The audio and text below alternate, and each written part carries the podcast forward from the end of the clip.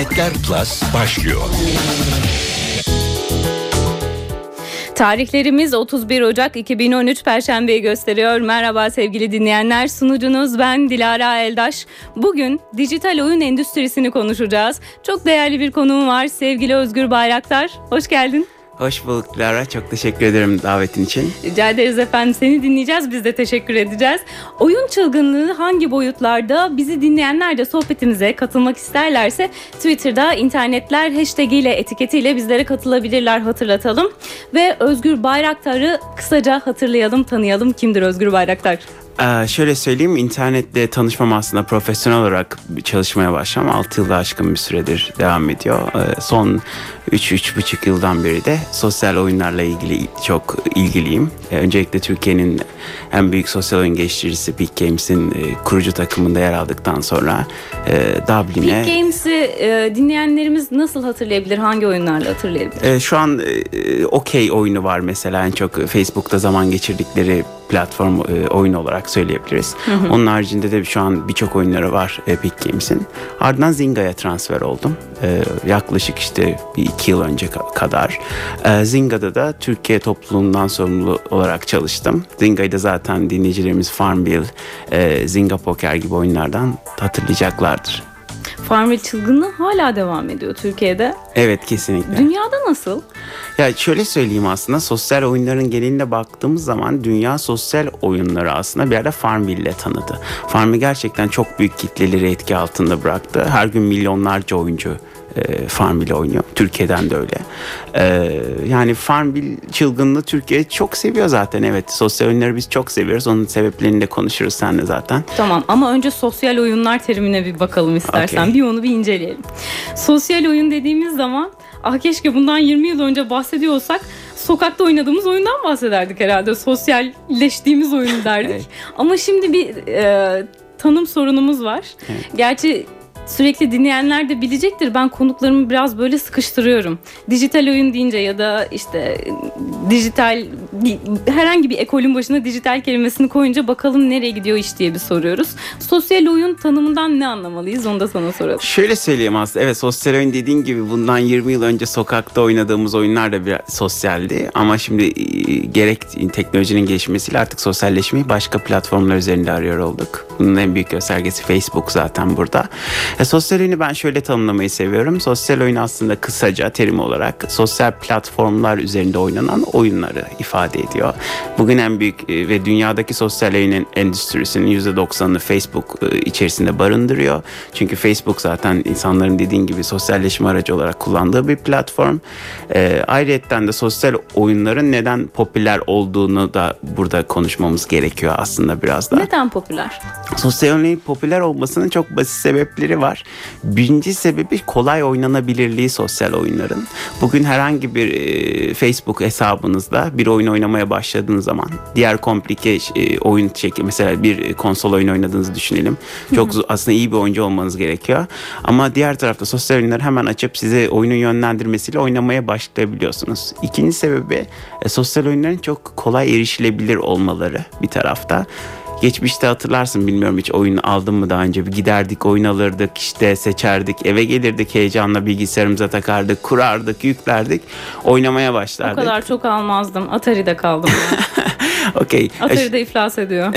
Şimdi mesela şimdi bu tarafta hemen, hemen Facebook hesabımıza bir oyun oynamaya başlayabiliyoruz. Ko- oyuna kolay erişebiliyoruz. Üçüncü tarafta zaten adı üstünde sosyal. Yani oyun oynarken de bir tarafta hem arkadaşlarımızla rekabet ederken hem sevdiklerimizin fotoğraflarına bakıyoruz. Hem arkadaşlarımıza mesajlaşıyoruz. Bir şekilde hayatımıza oyunu entegre etmiş oluyoruz böylelikle. Peki efendim, sosyal oyun uzmanını bulmuşken ben sorayım. Ben internet üzerinde ve dolayısıyla bir sosyal oyun hiç oynamıyorum. Ne kaybediyorum? Aslında güzel bir deneyim kaybediyorsun. Ve ben her zaman şunu söylüyorum. Evet, benim çevremde de yakın çevremde o sosyal oyunları oynamayan insanlar var. Evet, ben şu anki sosyal oyun kurgusunu da çok eğlenceli bulmuyorum. Haklısın biraz. Hani belki çok çabuk sıkılıyorsun. Belki arkadaşlarından davet almak ya da işte bekleyerek davet bir şey istek göndermek seni rahatsız ediyor olabilir ama sosyal oyunların temelinde aslında bir sosyolojik dayanışma var. Ya sosyal oyunlarla birlikte insanlar hep birlikte bir şeyler yapabileceklerini öğrendiler. Bu çok önemli bir şey. Hani senin çiftliğinde bir domatesini arkadaştan istemen belki de normal hayatta hiçbir şekilde bir işbirliği yapma olasılığın olmayan arkadaşıyla bir işbirliği yapman seni farklı motive edebilir ve hani sosyal oyunlar bence dünya için çok yararlı bir deneyim. Hani bunun, bundan önceki benim şirketimde Zynga'da bizim sosyal oyuncularımız ciddi yardımlaşma kampanyalarına da destek oldular. Haiti'ye yardım yaptılar. İşte Afrika'ya yardım yaptılar. Bir sürü platformda on çok milyon... Çok güzel örnekler bunlar. Evet, on milyon dolardan fazla bir parayı yardım kuruluşlarına bağışladılar ve bunları oyuncularımız yapmışlardı. Teknik olarak bakıldığında evet, sosyal oyunlar hep birlikte bir şey yapabileceğimizi gösteren bir deneyim. Bence sen de oynamaya başlarsın yakın zamanda. Biraz daha kurgusu güzelleştiği zaman belki de. Peki birliktelik duygusu, bir şeyi beraber başarma duygusu, bunlar gündelik hayatla beraber nasıl daha farklı motive edilebilir, daha iç içe geçirilebilir? Çünkü benim gibi düşünen insanlar şöyle de bakıyor, zaman kaybı. Madem ki bir motivasyon var diyorsun ortada, belki daha mı iş alanlarına artık e, entegre edilebilir? Daha farklı nasıl kullanılabilir sosyal oyunlar? Şimdi bunun aslında benim gibi birçok arkadaşımız da bu sorunun cevabını arıyor. Zaten bu sorunun cevabını doğru şekilde bulan, bulabilen bir şirket ya da bir organizasyon ileride bu bu endüstrinin de lideri olacak. Hani... Ben de o oyunu oynayacağım. Evet, kesinlikle. Yani sosyal oyunları ben de her zaman düşünüyorum. İşte arkadaşlarımızla da konuşuyoruz. Bunu nasıl daha fazla, daha etkili sosyalleştirmek diyelim bunu aslında. Evet, şu an belki de Facebook'tan davet gönderiyoruz birbirimize ama hani iki yıl sonra daha bunu gerçek hayatın içerisine entegre edecek şekilde nasıl daha iyi sosyalleştirebiliriz? Ya da bu oyun dinamiğini, mekaniğini daha nasıl iyileştirebiliriz? Zaten bu soruya cevap verebildiğimiz zaman gerçekten mesela bunu, bu, bu sorunun cevabını Türkiye'den verebilirsek hani dünyanın en iyi sosyal oyun şirketlerinden birini de buradan çıkartmayı başarabileceğiz gelecekte. Peki oyunların kişiler üzerindeki etkilerini de soracağım, kimlikler üzerindeki etkilerini de soracağım ama e, biraz da mobil tarafına bakalım istiyorum. Mobil oyunlar dediğimiz zaman da aklımıza eşittir Angry Birds geliyor. Evet. Neden Angry Birds bu kadar çok tuttu Özgür? Şimdi buna aslında şeye olarak bakmak gerekiyor biraz da. Angry Birds'ın çok popüler olmasının arkasında birincisi o dönemki pazarı düşünelim. Yani Angry Birds'ın yayınlandığı dönemde o kadar çok rak- rak- rakibiniz yoktu. Şu an e, mobil tarafta her gün yüzlerce oyun. Akıllı hani, telefonlar yeni elde ediliyordu. Evet ve oynam- zaten... E- Hani App Store için konuşacak olursak açılma tarihi. Evet. Yani çok yani, yani bu bu tarafta bizi heyecanlandıran nokta da bu aslında. Bu çok yeni bir endüstri ve biz bu endüstride çok geride kalmış değiliz Türkiye olarak. Çünkü endüstri yeni ve biz bu endüstriye iyi adapte olduk. Bunun en önemli sebebi işte genç popülasyonumuzun yüksek olması. Bir yerde Facebook'taki kullanıcı sayımız bizim hem sosyal oyunları hem akıllı cihazlarda da genç popülasyonumuzun fazla olması bizi çok aşağıya taşımadı. Yani biz şunu, kolay adapte olduk şunu, bu endüstriye. Şunu mu anlamalıyım? Zaten herhangi bir oyun yapılsa bu kadar Angry Birds kadar tutacaktı mı diyorsun? Aslında öyle demiyorum. Tabii ki Angry Birds'ün de içerisinde onlarca farklı dinamik var. Hani siz bugün e, basit olarak bakıyorsunuz aslında oyun gameplay yani oynanırlığına bakıyorsunuz ama hı hı. bu tarz sosyal oyun e, mobil oyunların altında deneyimler var. Yani sonuçta Rovio'nun da onlarca oyun yaptıktan sonra çıkarttığı bir oyun Angry Birds. Onların deneyimi var. Ayrıca orada farklı sosyolojik e, şeyler de var. Yumurtaların korunma hissiyatı bile hani orada bir faktör oyun oynamanız ya da sizin işte o küçücük ekranda o dokunuşlarla kuşlara yön vermeniz. Oynamayan dinleyicilerimiz için biraz açalım isterseniz. E sadece orada bir e, mücadele kısmı nedir orada oyunun? Bir tane kuş vardır. Kuşu fırlatırsın uzağa. Yumurtaları kırmamaya çalışırsın. Yani domuz domuzlar vardır vesaire. vesaire. Bir sürü, bir sürü şey. Fırlatırsın ve uzaktan ya bir hedef sadece odur. Uzaktaki hedefi kırmaktır. Yani teknik olarak evet Hı-hı. böyle. Hı-hı. Ama hani dediğim gibi bence en önemli faktör Angry Birds'ın meşhur, popüler olmasında bir pazar pazar yani o dönemin pazarını değerlendirmek gerekiyor. Mesela bu dönemde de çok iyi oyunlar var. App Store'a her gün çok iyi oyunlar yükleniyor. Eğer sıkı bir takipçiyseniz en az Angry Birds kadar zevk alacağınız onlarca oyun var.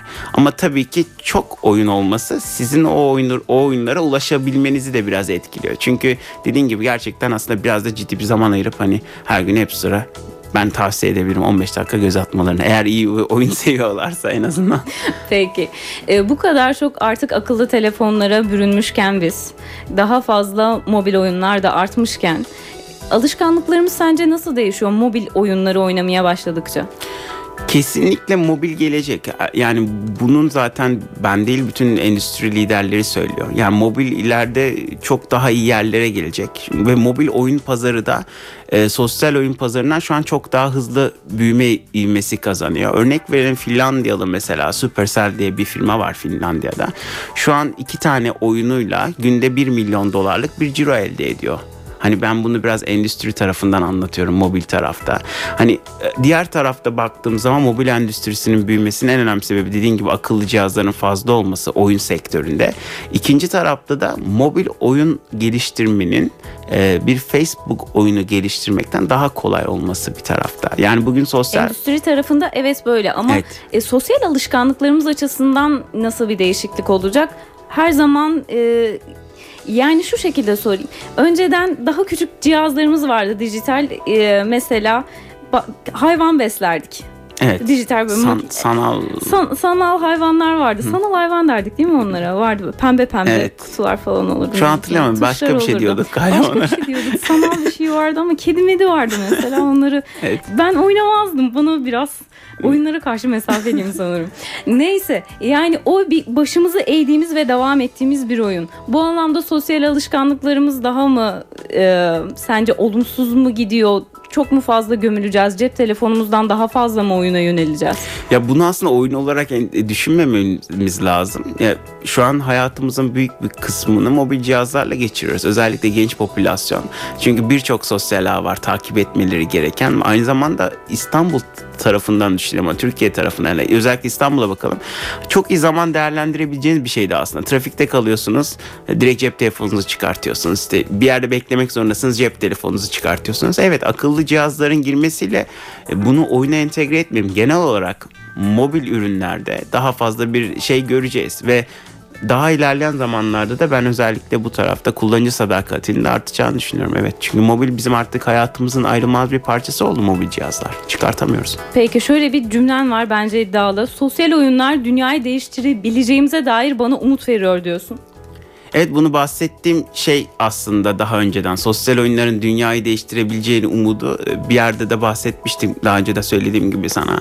Biz birlikte bir şeyler yapmayı öğrendik. Aynı zamanda sosyal oyunu oynayan kişilerin her zaman günlük yaşantısı çok aktif olan kişiler olarak da düşünmemek gerekiyor. Bugün on binlerce arkadaşımız e, çeşitli nedenlerle sosyalleşemeyen, tekerlekli sandalyelerde hayatını devam eden ya da... E, evde bir şekilde olmak zorunda kalan on binlerce arkadaşımız, dostumuz var. Bunlar bu sosyal oyun platformları sayesinde insanlarla birlikte bir şeyler yapıp zaman geçirebiliyor. Yani sosyal medya zaten bunu ateşleyen bir unsur ama sosyal oyunlarda bu işbirliği dünyanın hep birlikte, yani dünyaya biz aslında hep birlikte bir şeyler yapabileceğimizi gösteriyoruz. Bahsettiğim gibi nasıl Haiti'ye yardımdan bahsettim az önce. Hı hı. Hani, peki hı. kimlik kısmına gelelim. E, farklı bir avatara bürünebiliyorsun oyun oynarken. Tabii ki sadece Farmville için söylemiyoruz. Ee, çok farklı kahraman olabiliyorsun. Başka bir oyunun başka bir kahramanı olabiliyorsun. Bu taraftan baktığın zaman bir oyun geliştiricisisin sen aynı zamanda.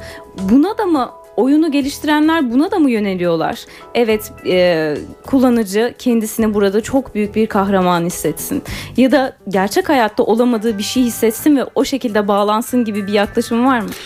Ya bir oyun geliştirirken dediğin unsurlar tabii ki çok var ama bu da bahsettiğin de bunlardan bir tanesi. Evet, yani insanlar bir şekilde artık gelişen teknolojiyle birlikte kendimize birer alt kimlikler oluşturmuş durumdayız zaten hali hazırda. Hani bugün sosyal medyayı çok aktif kullanan insanların e, yansıttığı çeşitli alt kimlikler var ve o, o kimliklerle birlikte o insanlar yaşıyorlar bir yerde de. Hani ben şeyden de bahsedeyim bu arada. Onu da şey bahsedelim. Hani özellikle bir sosyal medya çıkışından bakalım sosyal oyunlara gelince. Mesela sosyal medyayı biz son birkaç yılda çok profesyonel kullanmaya başladı herkes. Önceden böyle değildi. Önceden herkesin bir Facebook hesabı vardı. İşte arkadaşlarıyla mesajlaşıp fotoğraflarını taglerdik. Şimdi herkes bir şekilde daha profesyonel. İnsanlar bloglar açıyorlar, içerik üretiyorlar. İşte işleriyle ilgili yazılarını, deneyimlerini paylaşıyorlar. Biz burada profesyonelce kullanmaya başladık interneti ve ister istemez alt kimlikler yarattık kendimize. Hani mesela sosyal medya uzmanı kavramının çıkışı da zaten bir yerde bu, buradan başlıyor. Oyun tarafına gelelim. E, oyun tarafında da baktığım zaman evet, insanlar kimlikler yaratmayı zaten oldum olası severler. Biz televizyonlarda e, hayal ettiğimiz kahramanların yerine koyarak büyüdük çocukken kendimizi. O He-Man'ler vesaireler. Hani işte tam bir oyuncu cevabı. Ya o tarafta tabii ki kimlik yaratmak olacaktır ve bu, bununla bir sıkıntı görmüyorum bence. Tabii ki çıkıp Superman gibi beşinci kattan atlamadığın sürece herhangi herhangi bir sorun yaşamazsın. Pikachu'dan bu çok çıkıyordu, bu vakalar hatırlıyoruz ne yazık ki. Ee, ama dijital kısmı, sanal bir kahramanla yatıp büyüyen insanlar da var. Gerçekten işin hani zarar kısmına geldiysek madem, e, o kısmını da biraz konuşmak lazım. Uyuyor, uyanıyor, sadece evet o kahramanım ben deyip bilgisayarın başına geçip, klavyenin başına geçip o şekilde devam edenler de var. Bir oyun uzmanına soruyorum, belki hani ta- tamamen karşı cepheden bakıyorum ama. Yok, seninle aynı fikirdeyim burada. Peki bunlar için sence ne salık verirsin, ne önerirsin? Daha mı e, ayırmalıyız dünyaları? Ya şöyle söyleyeyim, mesela senin bahsettiğin örnekten yola çıkalım. Evet, sabah kalkıp daha elini yüzünü yıkamadan işte oyun oynamaya başlayıp saatlerce oynayıp, hatta uzak doğuda e, hareketsiz kalmaktan ölen genç arkadaşlar da oldu. Oyun oyna, oynadıkları için kalpleriyle ilgili sorunlar yaşadılar. Buna bir psikolojik sorun olarak bakalım aslında. Yani yine bunu oyuna entegremeyelim. Oyun belki de önümüzdeki çok popüler örneklerden biri ama mesela hani bu oyun oynama hastalığının aynısını ben yakın çevremde mesajlaşma hastalığı olan insanlar da görüyorum. Hı hı. Yani onlar da mesaj atıyorlar yirmi dört saat boyunca. Hani oyun oynamakta bu bir psikolojik sorun. Evet, bu sorunun çözümü de bizim tarafımızda zor. Hani e, sağlıksal bir sorun. Aynı şekilde yaş kriteri de var. Yaş kriteri de var tabii ki. Hani dediğim gibi bu, bu sorunu sadece oyuna entegre etmemek gerekiyor. Yani insanlar evet bir şeye çok tutkulu olup o tutku boyutunu hastalığa taşıyabilirler yani ve oyunda tabii ki çok popüler ve daha çok gençlerin işte oynadığı için oğlum kalk bilgisayarın başından yarın sınavım var şeyi çok olduğu için belki daha ön planda bir sektör ama dediğim gibi yani gerçek şeyler. Şu anda ama herkes iki haftalık sömestr tatilinde. Oynasınlar tabii ki, hak ettiler, hak ettiler. Hak ya ettiler. iyi iyi bir karne getirmişlerse de. Anne babalar kesinlikle öyle diyordur. Evet, hak etsinler, oynasınlar yani. So, oyunlar oyunlar zararlı bir şey değil. Oyunlar gerçekten, buradan ailelere de mesaj vereyim, çocuklarınızın hayal gücünü genişletiyor. Yani eğer dozunda kaldığımız sürece hiçbir sorun yok kesinlikle. İnternetler Plus Özgür Bayraktar'la devam ediyor. Dijital oyunları konuşuyoruz. İnternette sosyal oyunları konuşuyoruz. Daha çok oyun oynayalım diyor Özgür. Evet. Daha çok sosyalleşelim diyor. Daha çok oyun oynayalım. Daha fazla içerik tüketelim. Daha fazla sektörüne. Da o zaman oyun üretelim değil mi? Kesinlikle. Üreteceğiz yakın zamanda. Daha Tür- fazla. Türkiye'de nasıl durum? Ya, Türkiye dediğim gibi, bahsettiğim gibi popülasyon olarak çok genç bir oyun şey popülasyonumuz var. Haliyle oyuncu sayımız da çok fazla. Hani bugün Facebook sayısıyla bakalım doğru orantılı. Yani otuz küsür milyondan fazla Facebook kullanıcımız var. Yani bunların büyük bir çoğunluğu oyun oynuyorlar Facebook'ta. Biz içerik üretmeyi ve tüketmeyi de çok seviyoruz ayrıca Türk Türkler olarak. Ama endüstrimiz daha çok yeni. Özellikle geliştirici tarafında e, birkaç tane oyun geliştiricimiz var. E, Zynga'da çalışırken Dublin'de çalışıyordun değil mi? Evet, Dublin'de çalışıyordum. San Francisco'ya git gel yapıyordum. Hı hı. Türkiye ile kıyaslarsan e, bakış açımız nasıl? Ne durumdayız yurt dışında? Bir izlenim olarak büyük oyun şirketlerinin kesinlikle radarında olan bir ülkeyiz. Çünkü bunun iki önemli sebebi var. Birincisi genç popülasyon, ikincisi de hem ekonomik olarak yükselişte olan bir ülke olmamız ve endüstrinin burada çok yeni olması. Bildiğin üzere eğer bir yerde endüstri yeni başlıyorsa orada potansiyele ulaşma olasılığının, daha hızlı ulaşma olasılığının daha fazla oluyor. Peki Türkiye'de yatırımcılar bunun farkında mı? Türkiye'deki, geldiğimden beri yaklaşık da bir buçuk aydan beri İstanbul'dayım. Birçok kişiyle görüştüm. Gerçekten çok vizyon sahibi yatırımcılarımız var bununla ilgili. Bizim oyun sektörümüze yatırım yapmak isteyen, zaten çoğuyla da bir şekilde iletişimdeyiz, görüşüyoruz. Uzun dönemde zaten de benim üzerinde çalıştığım bir proje var. Çok değerli arkadaşlarımla birlikte.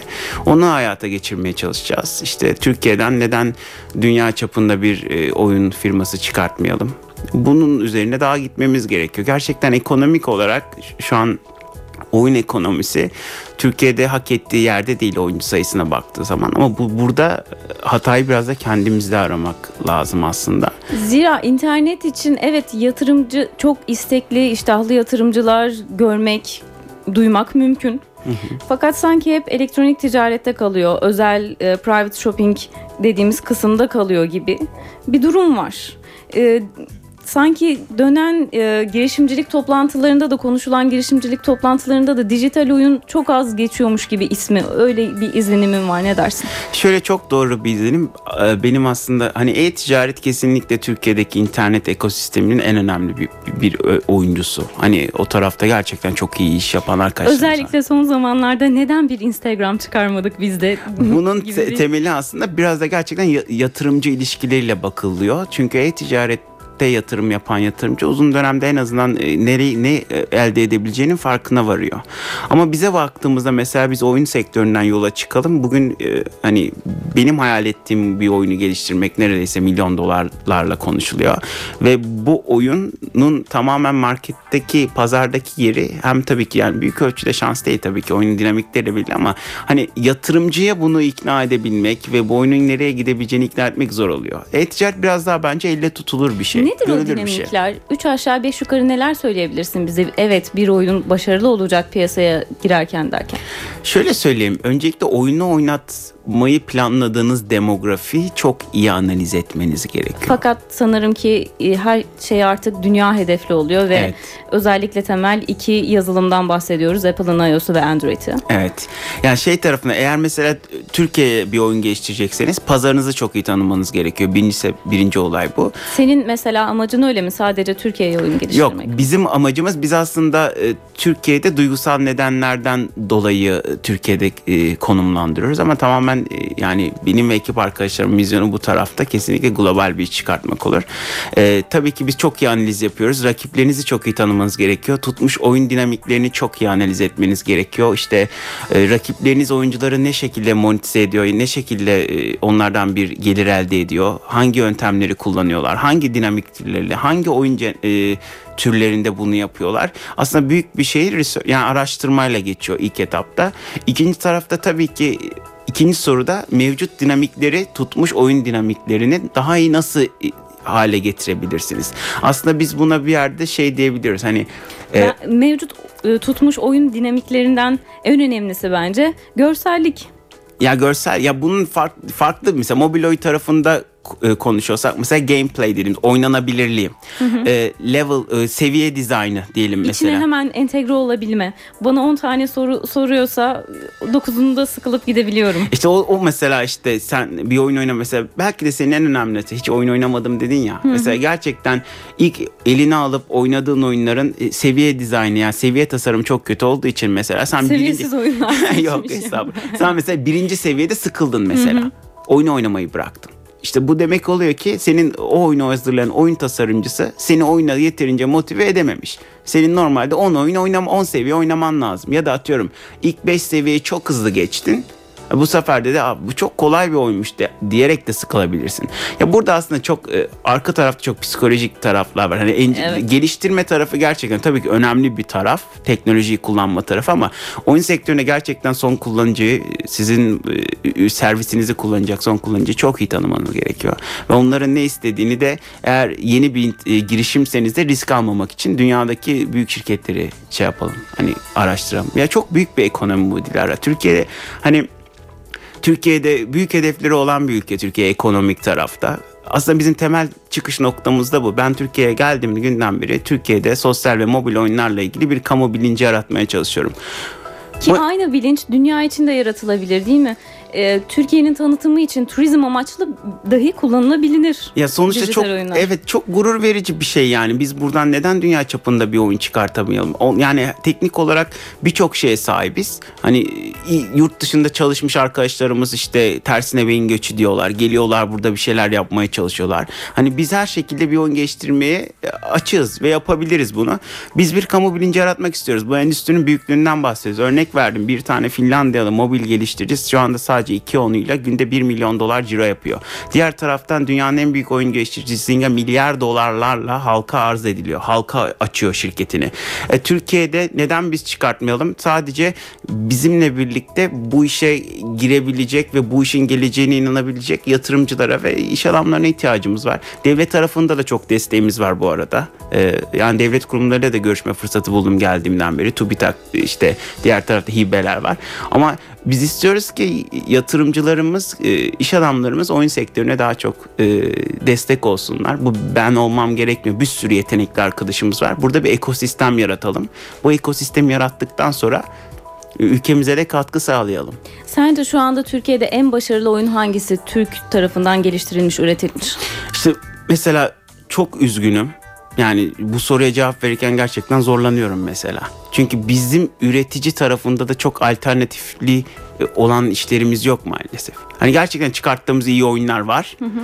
Ama hani bu çok iyi bir oyun diyebileceğimiz, ben Türkiye'den geliştirilmiş çok göremedim. Ama yani buradan tabii ki bütün küçük geliştiricileri de, oyun stüdyolarını da ben her zaman destek veriyorum. Her zaman görüşüyorum, gidiyorum, zaman ayırıyorum. İşte yani bildiğim bir şey varsa yardımcı olmaya çalışıyorum. Daha yeniyiz ya. Ama mesela bana bu, bu soruyu bir buçuk yıl sonra sorduğunda ben sana en az beş tane oyun sayarım bence. Umarız. Peki, e, Dublin'den buraya geldim ve duygusal anlamda da artık biraz buradayım diyorsun. Fakat artık Türkiye'desin ve Türkiye şartlarındasın. Bunu kabul ederim Özgür. Evet. Şöyle bir durum var. E, baktığın zaman e, herkesin söylediği bir şey, sadece dijital oyun için değil, dijital tüm geniş pazara baktığımız zaman evet, Türkiye'nin genç nüfusuna atıf var, her zaman bu bir gerçek. Fakat şöyle diyelim ki, evet varsayalım sen bir oyun geliştirdin ve bunu artık sunacaksın dünya pazarına. Burada e, nasıl bir strateji gütmeyi düşünüyorsun? Sadece batı odaklı mı olacaksın? Mesela e, son zamanlarda görüyoruz ki dizilerde, örneğin Türk dizileri Orta Doğu'nda acayip bir şekilde bir havayla esiyor. Bir e, Arap dünyasında bir Türk dizileri esiyor. Ya da bu şekilde bir e, Türk kahramanları çıkartılıp dijital ortamda, sence öyle bir hedefin olabilir mi? Öyle bir hedefi düşünür müsün Arap dünyası için? Ya aslında şey, anladığım kadarıyla biraz ürünlerimizi burada iyi millileştirip global tarafta neler yapabileceğimizi soruyorsun. Millileştirmek diye de bakabilirsin, evet, ama E, sadece batı değil, doğudaki sempatiye de hitap etmeyi düşünür müsün, onu soruyorum. Tabii ki şöyle bakalım, aslında hem oyun şirketlerinin hem benzer internet girişimlerinin Türkiye'de belli bir yere geldikten sonra Orta Doğu pazarına gitmelerini görüyoruz her zaman. Çünkü bunun tarafta da yine tabii ki sosyolojik ve kültürel bir benzerlik olduğu için hani Orta Doğu pazarına biz daha çok benziyor kültürlerimiz. Aynı zamanda şey tarafında da sıkıntımız yok. Yani atlayıp uçağa gidebiliyoruz, vize almıyoruz vesaire. Hani hem de kültürlerimiz çok yakın. Sonuçta aynı dine mensubuz. Aynı şeyleri paylaşıyoruz teknik olarak. Aynı özel günlerimiz var büyük bir kısmıyla. Orta Doğu evet önemli bir pazar ama şöyle bakar, yani duygusal olarak gerçekten olmamız gereken bir pazar. Evet. Ama işin endüstri ve iş modeli olarak baktığımızda Orta Doğu pazarı bugün bir Batı Avrupa, işte Doğu Avrupa pazarı kadar karlı bir pazar değil. Oyun severler daha az. Ya oyun severlerden kastım, oyun severler fazla belki de ama oyun severlerin kaçı bu endüstri için ödüyor? Aslında ona bakalım. Yani free to play oyunlar belki orada çok meşhur ve popülerler, oynanıyorlar. Daha yüksek sayıda kullanıcı sayısıyla. Ama mesela kaçı bunların bir içerik, profesyonel içerik tüketicisi, yani kaçı satın alıyor oyun içerisinde bir şeyler ve endüstriye ne kadar katkı sağlıyor? Mesela evet, Türkiye'de çok büyük bir pazar. Şey, oyuncu sayısı olarak Orta Doğu'da büyük bir pazar ama Orta şey, Doğu Avrupa ülkelerine gelir olarak kıyasladığımız zaman bizim belki de yani yüzde yirmi beş sayımıza para verip sahip oyun alabilecek yani yüzde yirmi beş sayımıza sahip popülasyondaki ülkelerin gerisindeyiz gelir olarak. Hı hı. Sosyal oyunlarda sanki şöyle bir algı var, sosyalse oyun, ben de oynayabiliyorsam arkadaşım da oynayabiliyorsa para verilmeden oynanıp Oynana, oynanacak oyunlarmış gibi, çünkü nasıl olsa arkadaşımla oynuyorum, karşılıklı oynuyorum gibi bir şey var. Sanki para verdiğimiz oyunlar mesela Assassin's Creed ha. ya da diğerleri gibi geliyor, Diablo üç. E şöyle söyleyeyim. Gö- gözlemin gerçekten güzel bu arada ama şimdi bu arkadaşlık çevresinde de şöyle bir sorun oluyor. Şimdi bir arkadaşına gidiyorsun. E, arkadaşının e, çiftliğinde bir tane dom- e, şey görüyorsun. E, traktör görüyorsun. O traktörü o arkadaşın satın alıyor senden önce mesela. Hani satın alarak yapıyor. Sonra sen kendi çiftliğine geliyorsun. Bende neden traktör yok diyorsun. Sen de satın alıyorsun. Yani arkadaşlar arasında da şey tarafta bir hani satın alma var. Evet, çünkü rekabeti ateşleyen bir şey. Ya da arkadaşın, hı hı, senin üç ay boyunca çalışıyor, bir şey elde ediyor. Hı hı. Sen daha oyunda yenisin. Çiftliğini ziyaret ediyorsun. Ah ben çok gerideyim deyip mesela iki dolar doksan dokuz ödeyerek e, çiftliğini sen de daha güzelleştirebiliyorsun bu tarafta. Hı hı. son dakikalarımıza giriyoruz. Ben de son sorularıma giriyorum. Mesela bir yazılımcı için soralım bunu. Bizi dinleyenlerden muhakkak ki merak edenler varsa, ben bir mobil oyun geliştireceğim. Evet. Ve şöyle bir şey var, aklımda bir fikir var.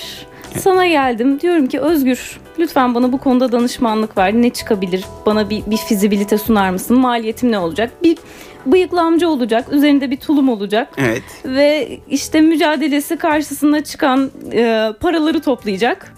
Öyle devam edecek. İşte kafasını bir taşa vurdukça bir sürü puan toplayacak gibi bir Mario oyunu gibi bir şey sana ee, anlatıyorum. Nedir bunun maliyeti? Şimdi e, bu biraz şey bir soru aslında. Hani e, teknolojik tarafta nasıl bir Ar-Ge yapacağız? E, oyunu nasıl oynatacağız? Aynen öyle. E, ne kadarlık e, görsellik bizde ne kadar önemli olacak? Bunu üç boyutlu mu yapacağız? iki boyutlu mu yapacağız? Vesaire, bunun bir sürü sorusu var. Mobil oyun olacak. Ya mobil oyun, yani şöyle evet. söyleyeyim. Ya burada bütçeleme yapmak çok zor. Şey tarafta, çünkü gerçekten ekip, zaten bir geliştirici ekip varsa onlar zaten kendileri çözüyor, ama mesela sıfırdan fikrim var ve ben bir oyun yaptırmak istiyorum diye geldiniz. Ya maliyet aralıkları çok değişebilir dediğim gibi. Hani bu biraz da şey, hani e, kaliteyle de eş aslında. Bugün açık piyasa ekonomisindeyiz. Hani bir ürünü X liraya da yaptığımızda on X liraya. Ben çok heyecanlı bir geliştiriciyim. Hemen en ucuzundan yapmak istiyorum. Bu biraz Türk şeyi böyle, en ucuz. Evet, evet, aynen öyle. En ekonomik bana bir fiyat söyler misin uzmanım? Çok, ben o zaman çok söylerim size. Hani benim hayal ettiğim şekilde, yani çalışabilmem için benim de o, o oyunu hayal edebildiğim şekilde size yardımcı olabilmem gerekiyor. Yani bir haftada bir mobil oyun üretilir mi? Yok, kesinlikle üretilemez. Yani bir haftada bir mobil oyun üretme şansınız yok. Zaten o, yani o oyunu üretiyorsanız da hani çok ya, basit bir hedef kitlesini ya da çok basit bir şey yapıp bir şeyler deniyorsunuzdur. Ama yani iyi bir oyun üretebilmek için mobil tarafta ortalama altı ayla bir yıl en az çalışmak lazım. Kimlere ihtiyaç oluyor? Senaryo yazan birine? Ha, oyun tasarımcılarını biz aslında belli başlıklar altında konumlandırabiliyoruz. Bir e, hikaye tasarımcıları vardır oyun tasarımcıları içerisinde. Bir seviye tasarımcıları vardır. Bir içerik tasarımcıları vardır. Mesela örnek veriyorum, işte ürününüzün e, oyun içerisinde hangi ürünler olacak? Onların araştırmasını yapar. Mesela kullanacağınız ürünler vesaire. Hikaye tasarımcısı genel olarak hikayeyi tasarlar. Oyunun kurgusunu tasarlar. İşte seviye tasarımcısı da hangi zorlukta kullanıcı nelerle karşılaşacak gibi e, düzenlemeleri çok, çok yapar. Çok kalem çıkardın uzmanım, vazgeçiyorum. Aslında bunun hepsini bir kişi de yapabilir. Ama profesyonel tarafta herkesin uzmanlık alanları doğrultusunda çalışılıyor. İşin bir yerde. Ucuzuna kaçmak istedim. Ama. Ya biz ama hedeflerimiz büyük. Türkiye'den iyi oyunlar çıkartmak istiyoruz ya, biraz da ondan sebep. Hani ben e, böyle bizi dinleyip işte oyun yapalım hemen başlayalım diyen arkadaşlara anlat. Özellikle mobil için çok daha fazla girişim olduğunu duyuyoruz, okuyoruz etraftan. Evet, yani inşallah güzel olacak. Ben çok inançlıyım. Hani bu özellikle bir iki yıl içerisinde Türkiye'den çok iyi işler çıkartacağız. E, ve umarım yani arkadaşlarımız da ya da biz de bir şekilde örnek olacak birkaç iş yaparsak arkamızdan gelecek arkadaşları da çok heyecanlandıracağız. Peki. Gündemi de biraz değerlendirecek olursak, Atari'ye de söylemiştik. Atari iflasın eşiğinde demiştik. Ee, nasıl karşıladın? Beklenen bir gelişme miydi sence? Ya şöyle söyleyeyim. Aslında bu oyun sektöründe çok konuşuluyor şu arada da. Ben hani Atari'nin batış hikayesini konsolla eşleştirmiyorum aslında. Orada farklı dinamikler var. Zaten satın alınan şirketin zor durumda kalmasıyla şu an Atari böyle bir durumda. Atari kâr, hala karlılığını devam ettiriyormuş diye biliyorum. Diğer tarafa bakalım. Yani o tarz o, o, yani konsol örneğini verelim mesela. Ya konsol oyuncuları çok farklı ya. O ya onlar biz mesela sosyal ve mobil oyunlarla bu oyunu oynamamış, yani daha önce oyun deneyimi çok elde etmemiş insanları hedefliyoruz. Konsol oyunda da bir sosyallik yok mu? Örneğin futbol, FIFA'larda, PES'lerde yani, evet çok oyunculuk var. Evet var, ama şu anda sosyal oyun tarafında, yani sosyal oyunların bu şekilde daha önceden yayınlanması sosyal oyun e, tarafındaki algıyı da değiştirir. Aslında evet, birçok oyun sosyal bakarsak, hani o gözle bakarsak, ama biz ne diyoruz? Sosyal platformlar üzerinde oynanabilen oyunlar diyoruz. Facebook üzerinde mesela. Hani her oyun sosyal, içerisinde sosyal öğeler barındırıyor bir yerde. Ama bu işin ana merkezinde e, sosyal platformlar üzerinde oynanan oyunlar olması. Sosyal oyunlar. Konsol oyunlar e, bir nesil geride mi onların, kaldı? Onların hedef kitlesi çok farklı Dilara. Onlar ömür boyu oynayacaklar oyunları. Yani şey, şöyle söyleyeyim, hani Z nesline bir... hitap etmiyorlar mı artık? Ediyorlar ama onları oynayan oyuncu, oyuncular gerçekten iyi oyuncular. Hani biz sosyal ve mobil oyunlarda daha oyunlarla ilk defa tanışmış, daha giriş seviyesindeki oyuncuları hedefliyoruz. Ama onların bağımlılıkları ve alışkanlıkları çok farklı. Onlar hep oynayacaklar ve onlardan mesela şeyden e, yok e, sosyal oyunlara kayma gibi bir durumlar olmayacak. Onlar gerçek oyuncu. Onlar da oynamaya devam edecekler yani. Hı hı. Peki Crytek Türkiye pazarına girdi. Evet, duydum. Ne düşünüyorsun? Güzel bir gelişme. Bahsettiğim gibi daha önce ekosistemimizi geliştirmenin bir diğer faktörü de yabancı e, oyun şirketlerinin Türkiye'ye gelip genç arkadaşlarımıza istihdam yaratması. Umarım Crytek... Dünyada sekizinci ofisini açmış Türkiye'de. Sence e, bu kadar ofisli ve çoklu mu olmalı? Gerçi sosyal oyunda sanırım bu kadar ofise yönelme olmuyor. Daha Şu, fazla yerde açılmıyor. Ya şöyle söyleyeyim. Aslında bizim tarafta... E, ofis tarafı daha çok hani geliştiricilerin içerisinde olduğu taraflar oluyor. Ya Crytek ne sanırım burada öyle bir ofis konumluyor. Bizim açımızdan çok sevindirici bir şey. Çünkü dediğim gibi genç arkadaşlarımız oyun sektöründe istihdam yani istihdam sağlayacak genç arkadaşlarımıza. Daha fazla profesyonel yetiştirebileceğiz oyun sektöründe ve bu bu belki arkadaşlarımız iki üç yıl sonra kendi şirketlerini, kendi oyun şirketlerini kuracaklar ve biz bir şekilde ekosistemimizi büyüteceğiz. Umarım uzun dönemde diğer oyun firmaları da gelir. Hani Biz, ben zaten birçoğuyla görüşüyorum. E, bilgi veriyorum en azından pazarla ilgili e, konuşuyoruz. İnşallah buraya çok oyun firması gelir. Böylelikle ekosistemimizi de büyütürüz. İstihdamı da arttırırız oyun sektöründe. Yeni profesyoneller çıkartırız. Peki son olarak senin şu anda en sevdiğin oyun hangisi? Oynadığın sosyal oyunda olabilir, konsol oyununda. Ya şöyle söyleyeyim, ben e, mobil tarafta da, özellikle son bir buçuk iki aydır çok fırsatım olmadığı için hep böyle bir yerde seyahat ederken oynuyorum. Şu an Zombi Tsunami'yi çok severek oynuyorum. En favori oyunum o. Ha, diğer tarafta da işim gereği hani zaten App Store'u her gün indirip bakıp yeni oyunlar oynuyorum ama tutkuyla oynadığım o vardı son dönemde. Öyle. Özgür Bayraktar, çok teşekkür ederiz katıldığın için. Ben de çok teşekkür ederim. Çok keyifli çok sağ bir sohbetti. Çok, çok teşekkürler tekrardan. Efendim biz haftaya yine burada olacağız. Teknik Masa'da İsmet Tokdemir, ben Dilara Eldaş. Hoşçakalın.